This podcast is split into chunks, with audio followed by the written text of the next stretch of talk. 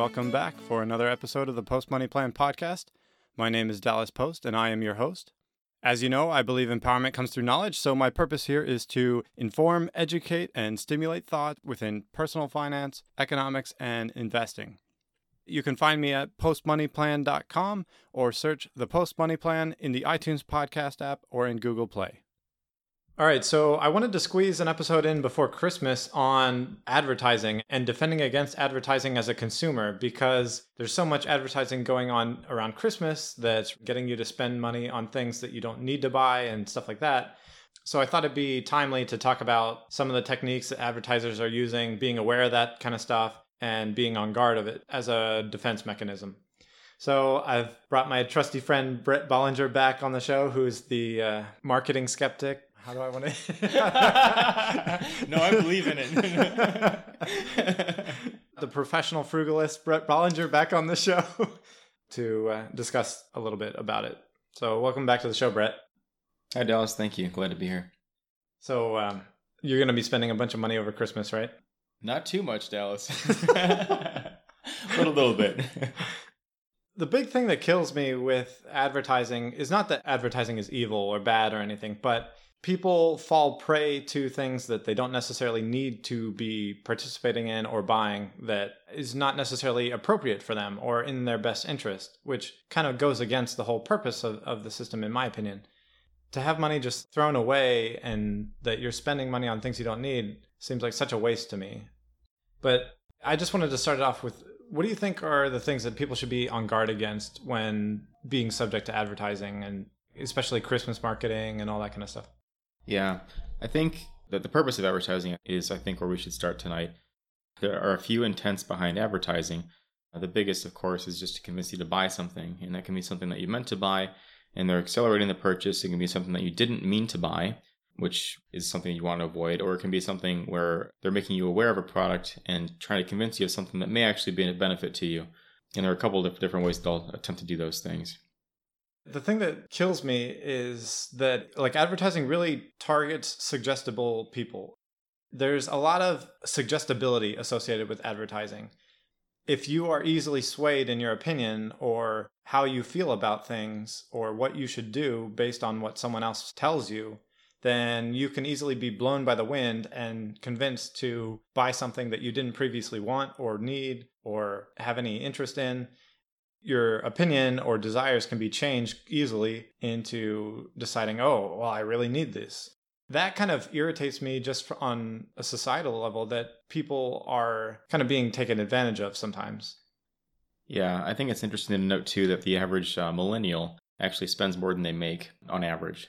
So that's a rather alarming trend as well. That's impossible. But America in particular really is fueled by consumer debt and, and demand and consumption of services. So it's a very prevalent thing in today's society. All right, so let's get back to it. Why should we be on guard against advertising? Well, the idea is that you want to be in control of your spending and you want to be making rational decisions about what you're doing and you have goals about what you want to achieve in your life financially. And advertising can get in the way of those goals. It can convince you to buy something you don't need. It can convince you to pay too much for something that you want already and it can convince you to just do something that you didn't even intend to do from the start. This goes back a little ways, but back in, I think it was the 60s, people and even Congress started to get really paranoid about subliminal advertising or subliminal messaging. Whoever it was, like, found out that they could kind of slip in messages that you might not even consciously acknowledge or recognize that would seep into your unconscious and be in your mind without you really being aware of it. And that could influence your opinions and behaviors. Yeah, so I have a funny story about this. So I think back in that time, they were thinking about having uh, short images flash on the screen that you wouldn't really realize were there, but that could still kind of influence you. And so when I was in seventh grade, I took a class in animation, and as a it's kind of a test, half was a joke, but half hoping it would work. We had 30 frames per second, so we had 30 pictures to draw per second. And so every few minutes during our 10 minute thing, we'd flash the letter A on the back of the screen and hope that our teacher would see that. but unfortunately, 30 frames per second is not fast enough. And so when we showed it, we got to the end and, he, and he's like, did I catch a couple A's flashing up there? like, what are you talking about? But if you're going to try that in the future, I'd recommend that, that you not use 30 frames per second. Maybe maybe a lot faster than that would be better But yeah, there's different ways to do it too. Uh, so I think product placement inside of popular TV shows is, is one of the more popular ways now to do that. So if you go watch Friends or some other TV show, you'll see Kellogg's Rice Krispies or something like that in there. And it's not overt in your face or like a flicker of an image, but it's just product placement. It's one of the more popular ways today. Or just in movies in general, product placement is a big thing. And it'll be very subtle where they don't mention anything, but you always see them throughout the movie drinking Coke as opposed to Pepsi or whatever. And just that frequency of a specific brand is subtly changing your desires to have Coke instead of Pepsi. Oh, the James Bond cars. You know, James Bond for the longest time drove an Aston Martin, and then he switched to BMW. It's like, oh, that's interesting. An Englishman driving a driving a German car. And uh, I forget when it was, but they restricted smoking on screen of either shows or movies because a lot of cigarette companies were marketing that way, having actors smoking during a lot of scenes, and seeing that would make people want to buy cigarettes, and then their cigarette sales did well from that. Yeah, Kids, especially, are very easily influenced when they're young because they're kids. kids are very easily influenced when they're young, and that makes them more susceptible to probably smoking as well.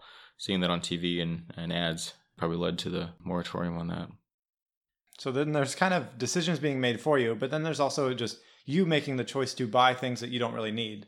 Like I have no use for a drone, but then if I saw a commercial where I saw a drone flying around, I looked all cool, I'm like, oh, I gotta go buy a drone, and then I buy it and have zero use for it. so I'm at risk for that purchase as well, if we're being honest. But that also piles into just like spending money that you can't afford to spend. An advertisement can really convince you to do that, to be spending money that you you don't really have.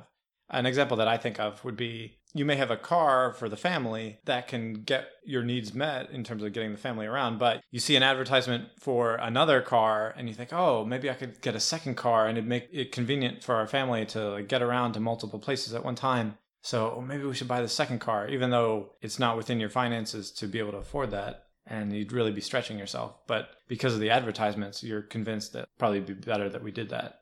Oh yeah, and you see everybody, everybody and their brother trying to advertise cars in particular. What's the name of that actor? This in the Lincoln commercial. He does a little hand thing while he drives. Matthew McConaughey. Matthew McConaughey. That's right. That's right. You can be exactly like Matthew McConaughey if you buy a Lincoln MKX. I think he did his first commercial right after he won an Oscar from Dallas Buyers Club. He wins an Oscar and then he does that Lincoln commercial. And then SNL did a skit on him, just like which was spot on. yeah, go from winning an Oscar to uh, doing a car commercial, really going up in my career. I think there's also a risk to be potentially misled by false claims and false advertising, which is less of an issue nowadays with all the consumer protection laws in place in America, but there still is a lot of like multi-level marketing schemes and things like that. Or now with like the craze in bitcoin and stuff there's people saying like oh we can guarantee you 25% returns and stuff like that yeah, I'll come out and name a couple other ones too. Essential oils were really popular. Um, no medical benefit whatsoever, but yet people make claims that they sleep better, whatever else. And what's interesting is it's not the company that makes the essential oils that makes those claims, but it's people that you usually know. So they're incentivized to make claims, but the company itself never makes them. So it's kind of a, a peer network that develops there. Plexus as well, very popular right now. What's um, that one? Plexus, it's a pink drink. Some people will sell that and make the same type of benefits. Next year there'll be another one. Nexus, perhaps. But lots of claims, yeah, lots of claims that aren't backed up or FDA, whatever. Okay, so what would you say are some common tricks, like quote unquote tricks, that are used in advertising that you should watch out for? Well, I just renewed. I just went. I didn't renew, but I went downstairs to uh, renegotiate my apartment rent, and I walked in there and said, "Look, guys." He's like, "Oh, I've got a great deal for you." Okay, what is it? He wanted seventy five dollars more per month. And I was like, that seems like a lot, you know, $75. And he's like, well, you know, that's that's really not that much at all. I was like, dude, that's a grand a year. and he thought about it. He's like, okay. So he goes to the back, and uh, this is at six o'clock. So I walk down there about six or five fifty. The office closes at six, so I'm talking to him about six o'clock. And then he says, okay, look, I'm gonna go. I'll see what I can do. Gives me a little winky face. He goes, walks to the back. He's like, I'll print something off. So he goes, walks back there, And I used to work for a printing company, and printers do not take five minutes to print pages. so he goes back there. I don't know what he was doing, checking Facebook or something. And then he goes to uh, the manager's office, make sure I see him, walks in there, and then he comes in there. And then, and then the other one, I don't know if this is planned theatrics or what, but the the other employee walked into the manager's office as well and opened the door. And as they open the door, I hear the loud voices within. And then he comes down another five minutes later. So it's been about 10 minutes now. So it's 6:10 p.m. 10 minutes past closing, and he comes out. He's like, "I did a great job for you. you know, I pulled some strings."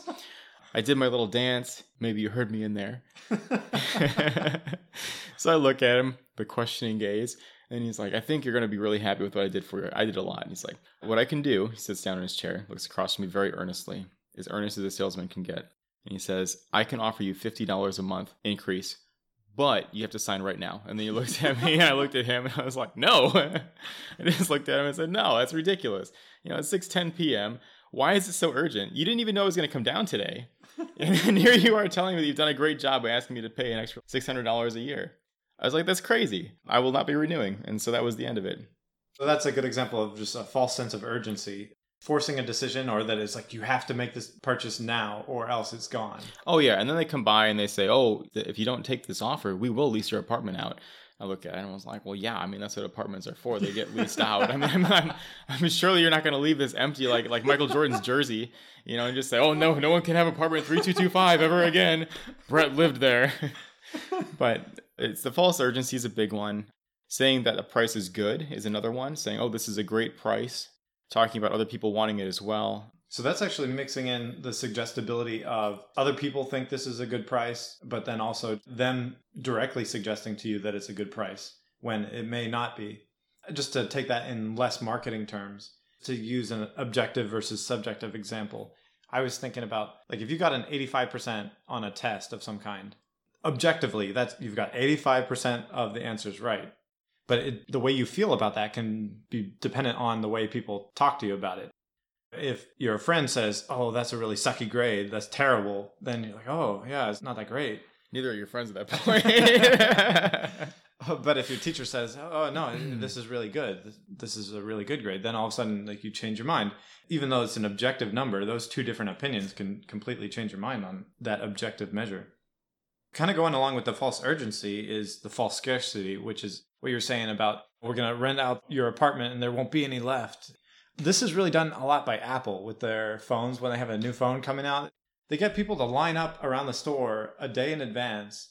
You think they don't want to make money off you, that they're not going to sell you a phone? is there really that scarcity? We were down in those iPhone mines and we only found 500. the vein's about tapped out. yeah, I mean, when you stop and think about it, it is pretty ludicrous. Any kind of scarcity in any marketing is really completely false because the company wants to make money. They want to provide you the service or good because they want to profit from it, and they're benefiting from you buying from them. So why would they make it difficult for you? Unless it's something that really is truly limited, like is, Bitcoin. Bitcoin's extremely limited, which is very few and far between what actually is scarce. So that's definitely something to be aware of.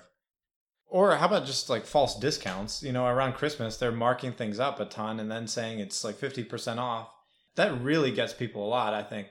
People are convinced that when they see something is 60% off, that it's an incredible deal. And a lot of times it may actually be higher than whatever like a fair price or competitive price is for something. But I mean, 60% off is 60% off. It's, it's hard to deny those savings. I'm joking. But the thing with that with that type of system though is you have to understand what something's worth and develop your value of what you think it's worth before you go and put yourself in that situation. So if I go look at apartment prices and I say, okay, Brett, I'm willing to spend ten dollars a month on an apartment, and I go down there and they offer me twelve, and then say, oh, someone else will pay it if you don't. Well, good for them. You know, they can never pay twenty percent. That's fine. But I think the vulnerability that we have in a lot of these things is an advertising trick is not knowing what something's actually worth or having our emotions override what we know it's worth and say, okay, I really want this. I was thinking about buying this anyways. I want it, and here it is. So I'll just buy it, even though I know it's possibly not the best price because I meant to do it anyways. Yeah, exactly. And a lot of that knowing what something is worth is either what its usefulness to you or the price that you could get it somewhere else. Let's say a men's dress shirt or something. If you know that you could get a decent men's dress shirt somewhere for like 30 bucks, but then you see it on sale somewhere else 60% off, but the price after the sale would still be $70, then is it really a good deal? Or are they just marketing and the advertising is baiting you into thinking it's a good deal? Yeah, and there's different tricks with that as well. I bought a shirt from Dillard's. It was their house brand shirt, and it was on sale, marked down from ninety dollars a shirt, mind you, down to thirty, which uh, twenty nine, I think, or something like that, Ooh, which is where I, I I called it. that price. Those savings are significant. But, here's the thing: I don't think they ever sold that shirt for ninety dollars. They might have sold it for one day, possibly, just to say that that was actually a price that somebody, some poor guy, bought it for. But the funny bit about that was after I bought that shirt, I went out to a concert with a friend, and it wasn't a bad shirt. But he shows up wearing a very nice Joseph A. Bank Premier, whatever their top one of their fancy brands, and we were wearing the exact same shirt. I kid you not. So he he goes over to me and says, "Oh, that's a nice shirt you have there." It's like, "Oh, thank you. Yours is quite dandy as well." And, uh, says, "Oh, it's Joseph A. Bank, right? The the whatever collection it is." And I was like, "No, uh, Dillard's finest." and so we spent the next five minutes comparing our shirts, everything from the buttons to the sewing to how many seams there were to the stitch count per inch to the material thickness. It was the same shirt for all extensive purposes. It was the same shirt, but he had probably paid double or triple what I had for my Dillard special. But always be careful with those false discounts. Yeah. The other side of the coin to the same issue is just when companies will advertise or market through premium pricing and that then creates this false sense of quality sometimes. I mean higher quality items can cost more to produce and therefore they charge more for the product but sometimes a higher price is charged not necessarily because it's better but just to create the perception that it's better and that scarcity the high price will make it seem like it's more valuable.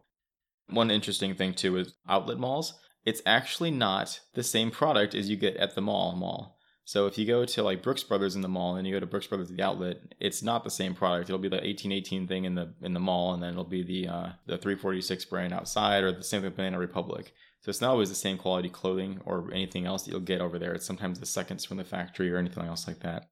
But it's interesting because it's not really quite a discount because you're having a cut in quality as well as the cut in price. So even though the price looks lower and the brand's the same, it's maybe not the same product still. So you mentioned this with the urgency and the discounts, but how should people be avoiding the traps and the pitfalls of advertising? Yeah, the easiest way is just not see the advertisement in the first place. so if you if you have TiVo or something like that where you can kind of block the ads, that's a that's a great way to start. I think the other thing is to just, especially when you when you're in season, that you usually buy th- more things than you're used to. Well, um, let's say like okay, now in Christmas, like people are running around trying to get Christmas gifts, and they're seeing tons of advertising. How should they be on guard and avoiding those pitfalls? I think the first thing is just to be aware that it's happening. The second is to figure out what your reaction is going to be when you see it. You could, for example, have a fun game of it and just laugh at how they're trying to get you to buy it. So that way you're conscious of it and having some enjoyment at their expense as well. But I think having a purpose in what you're trying to purchase and saying, look, I'm getting these three, five, ten, whatever things it is. This is my price point for each. And then if you want to, you have some reward at the end where you say, okay, if I've kept all my purchases within this thing, then I get an ice cream cone or whatever the, whatever the I like ice cream. I'm gonna treat myself. but that's the thing too, is that the treat yourself mentality, as it has been coined so well from was it Parks and Rec that did that? Treat yourself.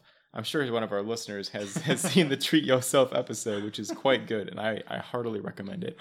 But what happens is in the episode is uh, they go through each year, and then there's one day a year where they treat yourself, and the rest of the year they pinch pennies. You know, they don't spend money. But on the treat yourself day, you can buy anything you want. But what you don't want to do is start associating spending with having a reward. So if you start thinking, oh, I've been really good on this, I'm going to splurge on this thing, or it'd feel really good to buy this thing. You know, it's, it's good to not starve yourself so that you succumb easily to seeing advertisements. So I think understanding what you're trying to buy and knowing what the game is are the two big things. And then also just not starving yourself to the point where anything looks good. Yeah, I think that actually relates to like food diets too. Yeah. You know, if people are just absolutely starving themselves for like some 30 day extreme diet, then they end up ruining it at the end of the 30 days because they're so deprived that they then go crazy afterwards. Yeah, I did the uh, Daniel fast this last year, and that was a trail of tears for me. Uh, my diet consists largely of meat and animal products, so so um, not having the Daniel thing is just vegetables. You eat vegetables, and I don't even know if you can get fruit. But all I eat is meat and cheese and milk usually. so it was a significant caloric reduction. And I remember uh, calculating that um, I was feeling very hungry by like day two or three. And so I thought I'll just eat some more. So I go to Costco and get some uh, it's like sliced potato or something like that. But then I calculated how many pounds of sweet potatoes I'd have to eat per day to get my usual calories, and it was six and a half pounds. And I was like, oh man, I'm never gonna make it. and in those times, you know, you go home and you find that questionable looking piece of ham in the back of the refrigerator that's been there for two months that you forgot was there, and you're like, oh, that looks really good. It's got some mold on it. That's a vegetable. But but you don't want to be that guy. You don't want to be that guy that looks at the on like Wednesday halfway through the Daniel fast and sees that mole on that ham, and you're like, that looks pretty tasty. Don't be that guy. But just bringing it back to what you were saying before that, I think one of the best measures to control your emotions and get caught off guard by a spontaneous emotional purchase is planning out what you're going to buy, especially, you know, if you're talking about Christmas gifts. If you have a list ahead of time of this person, this gift that you pre identified as what you're looking for, you're less caught up in the deals of the day or whatever. It's just very urgent and temporary sales and that kind of stuff. And you're only searching for specifically what you're trying to find. And once you set the limit, you can't cross that limit. If you decide you're going to spend $20 on Aunt Jemima, don't spend 21. If you see something that she really like and it's $22, you know, carefully consider that. And if you've been bad with your spending before, just say, too bad, Aunt Jemima gets the Furby, not the Lexus. or if you if you're having trouble getting all the christmas gifts or figuring out like how much you would spend if you say okay on average if i'm going to spend a certain amount per person that i'm getting a gift for or whatever your strategy would be so that you know ahead of time you put all those together and how much you're going to spend and you have kind of like a, a plan of how much you're spending towards all these gifts and things. And if you need to do the dave ramsey thing where you put cash in envelopes that's a legitimate strategy. Maybe just don't let people see you using the envelopes. Those tend to come out a lot around christmas time. But just in terms of fighting against the advertising i think a big thing just don't believe the hype. The deals are never as good as they're advertised like we were saying before, I think if you're benchmarking against other sources, that's going to help you a lot. And if you're talking about something that doesn't have to be a Christmas gift and that can you can just buy whenever, then don't be scared into the urgency of it and know that it's going to be available in the future and there, there will be another opportunity to buy something. And for heaven's sake, don't go single source on your gifts. like, get some competitive bids going. You can't don't just walk into Best Buy and buy every single gift for everybody in that store. You know, shop around and get the good deal on the TV from one place and the, the good deal on the Furby from the next place and the good deal on the music from the other place. Don't just go into one store and buy everything there because it's convenient. Make sure you get the best price for those things as you buy them. Or a good strategy nowadays is to be looking up benchmark prices online. And then if you're going to physically go to stores, you could like look things up on Amazon, Walmart, wherever online write down some approximate prices and then when you're going out to stores if you see deals and stuff and they're better than your benchmark prices online then you can go ahead and buy that. Let's say you're a really emotional person emotionally charged or compulsive person and spending seems to gratify that feeling. That can be a problem for people that develop a shopping addiction. Just being in a place where there's lots of things that you could potentially buy that that's a thing the solution there would be to remove yourself from the temptation and not be walking around malls or other places like that and make a list like we were saying before of exactly what it is you're trying to get and for who or whatever. Then it's very intentional and premeditated and you're taking as much emotion out of it as you can one thing that you can do if you are an emotional buyer is get an accountability buddy to go with you. What's a better word for this? No, that's good. an accountability buddy? Okay. But an accountability buddy to go shopping with you. That way, it's not just you going in there alone and facing the advertisers, but take someone with you and say, Look, I'm trying to get these three items. Don't let me buy the iPhone speaker set for $200. Don't let me buy the drone. Don't, yeah. don't, don't buy the drone. No, I, I think that's actually more effective than you would think a second party being involved in a decision making process really anchors the ship a bit. Yeah, but definitely define what you want them to help you with, and then you can help them as well. If that's something they're vulnerable with. But definitely write it down and then figure out what your price range is before you go in there. And if you see it on sale, but it's not really on sale, don't go for that. Find it from somewhere else, or at least understand and be okay with the idea that you're paying more than you really should be for that service. So, final thought Give yourself the gift this Christmas and leave some money in your savings account. All right. Uh, catch us next time on another episode of the Post Money Plan podcast. Cheers.